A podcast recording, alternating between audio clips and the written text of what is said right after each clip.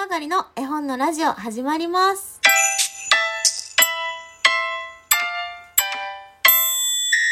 こんにちは、絵本係のまこです。今日もゼロのつく日ということでゲストをお迎えしております。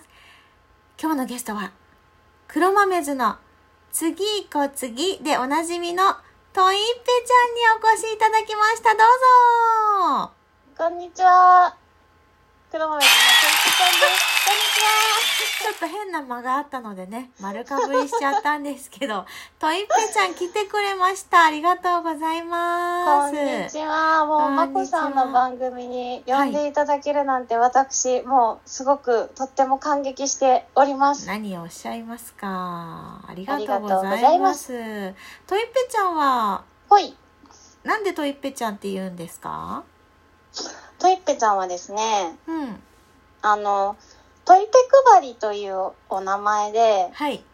あの、いろんなライブで、こう、涙やら、はい。汗やら、はいこう、体中からね、あの、液体を出している方がいらっしゃいましたら、はい。こうトイレットペーパーを配って歩いてたんですよ。あ、コメント欄でね。うん。そうそうそうそう、トイペ配りという名前で。そして、はいはまこさんのライブで、うんうん。あの、出現したところ、はい。トイペ配り呼びにくいな。 トイペちゃんと、まこさんが名付けてくださいまして、はい。それでトイペちゃんに定着、定着はしてなかったか。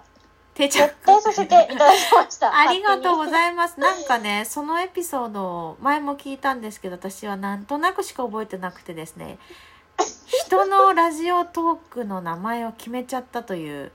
す。そう、おまこがまこしいですねさんが名付け親です。いや、嬉しい。たくさんこれからも読んでいこうと思いますが、そんなトイペちゃんがはい今日、おすすめの一冊と、この時期におすすめの一冊と持ってきてくれた絵本をぜひ紹介してください。はーい。えっとですね、同心者。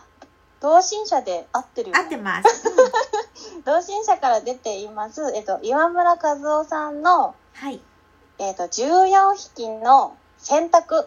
という絵本をはごーい。紹介したいと思います。はい私もね今手元にあるので一緒に開いてるんですけど、14匹の洗濯14匹の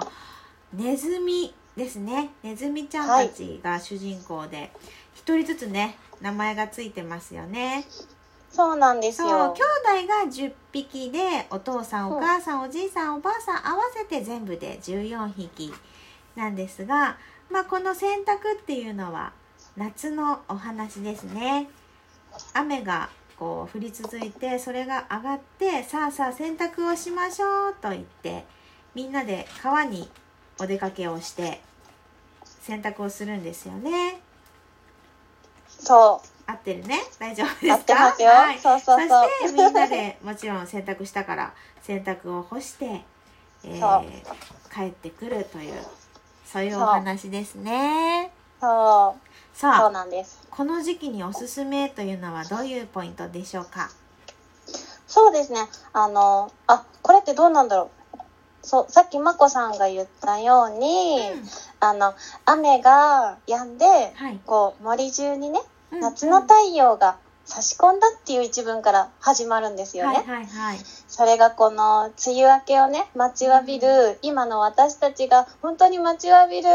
素敵な一文だなと思って、うんまあ、選びたいなって思ったのが一つと、はいあとは絵本ということで、やっぱりお子さんと一緒にね、読むと思うんですけれども、はいあの、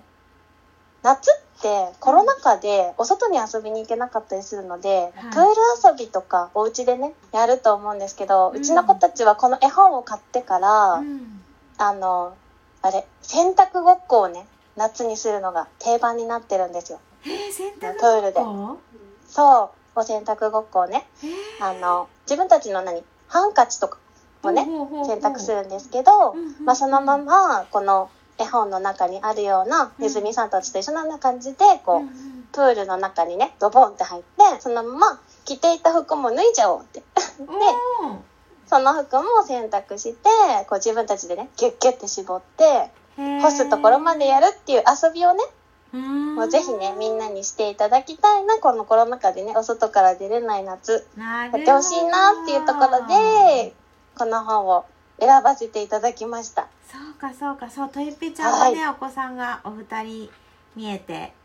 うん。ね絵本を日々楽しんでおられるということですが、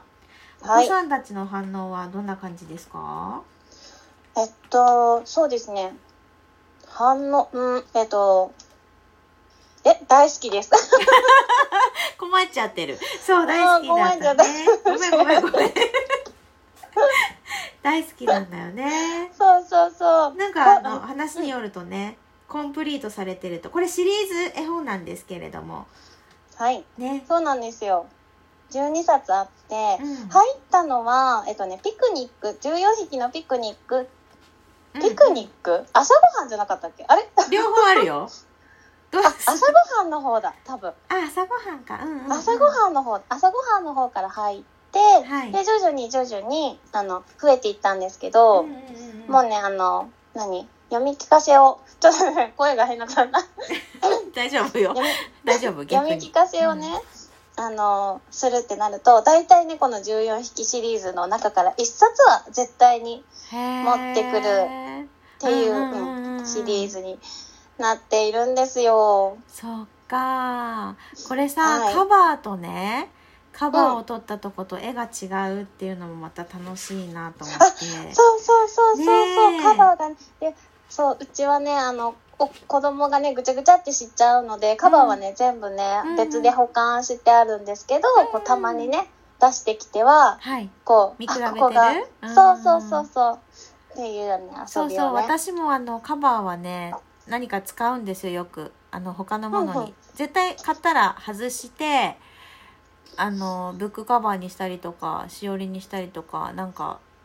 ポチ袋を作ってる人もいらっしゃるけどいろいろなんか再利用、えーすごいそうその絵本のカバーを再利用してる人もいらっしゃるからなんか一応取ってはあるんだけどううなんかね、このね14匹シリーズだけはそのままカバーをして入れてあります。あそうなんだ。そそうそうそう,、う絵本棚にね絵がね、めちゃくちゃ可愛いというか、癒されるというか。そうですね細かくて色もねこうなんて言うんだろうアースカラーと言えばいいのかそう。あ自の、然な色岩だよ、ね、村和夫さんがね、この14匹シリーズをう、んこう、書くにあたって、はいあの、東京からね、うんうんうん栃木県、うんうんうん那須湖町にね、はいはいはおい引っ越しされたというエピソードが、そうですよねあっなてんかさ絵本カバーに絵本カバー、うんうんカバーに住所書いてあるもんねあ、そうなんだ。ちょっと後で見てみよう。そうそうそう、んんしまってあるやつなんか著者の紹介って書かれていてうんうん住所がね番地まで書かれてるのよなんかあった気がすこるれ。遊びにおいでってことまこさん、今度行ってみ よう。でも美術館もあるからねね、なんねかぜひ遊びに行きたいなと思ってるんですけど。そううんで栃木県のね大自然の中で、うんこうなんか畑を耕しながらこの14匹シリーズをね何年もかけて12冊書いたっていうエピソードがあるんですけどね、そうんのうん絵本に出てくる自然がこう、うんあこれはきっとそのね岩村和夫さんがこう見てる景色がそのまんまうん書かれているんだろうなっていう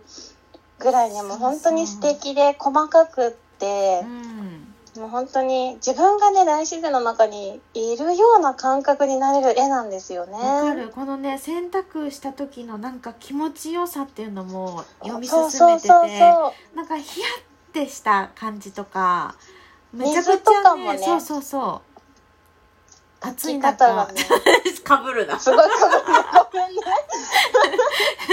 ごめんごめんそう暑い中一生懸命ね歩いていってやっと川にたどり着いた時のなんて言うんだろう気持ちいいよねそういうそうそうそ感うそう覚っていうのがうんあのねそうそうあの細かい絵でねうんちょっと思い出したんですけれども、はいこう虫さんとかがねたくさん出てくるんそうですそうよ。私もそれ言おうと思ってま したそう各ページにね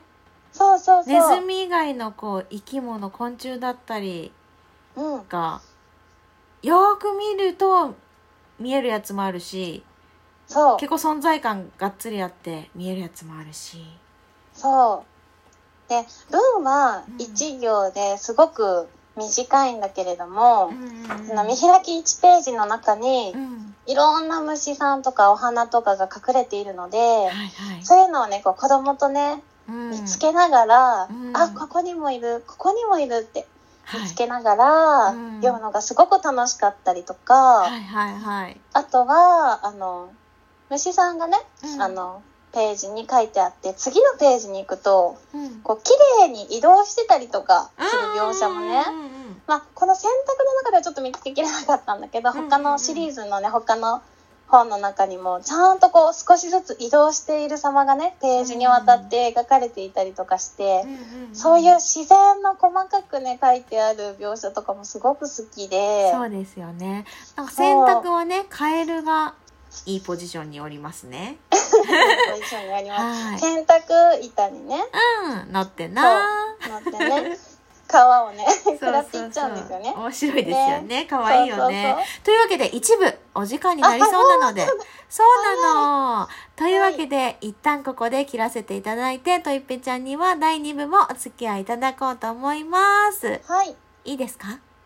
お願いします。はーいじゃあまた第2部でお会いしましょう第1部ここまでですありがとうございました。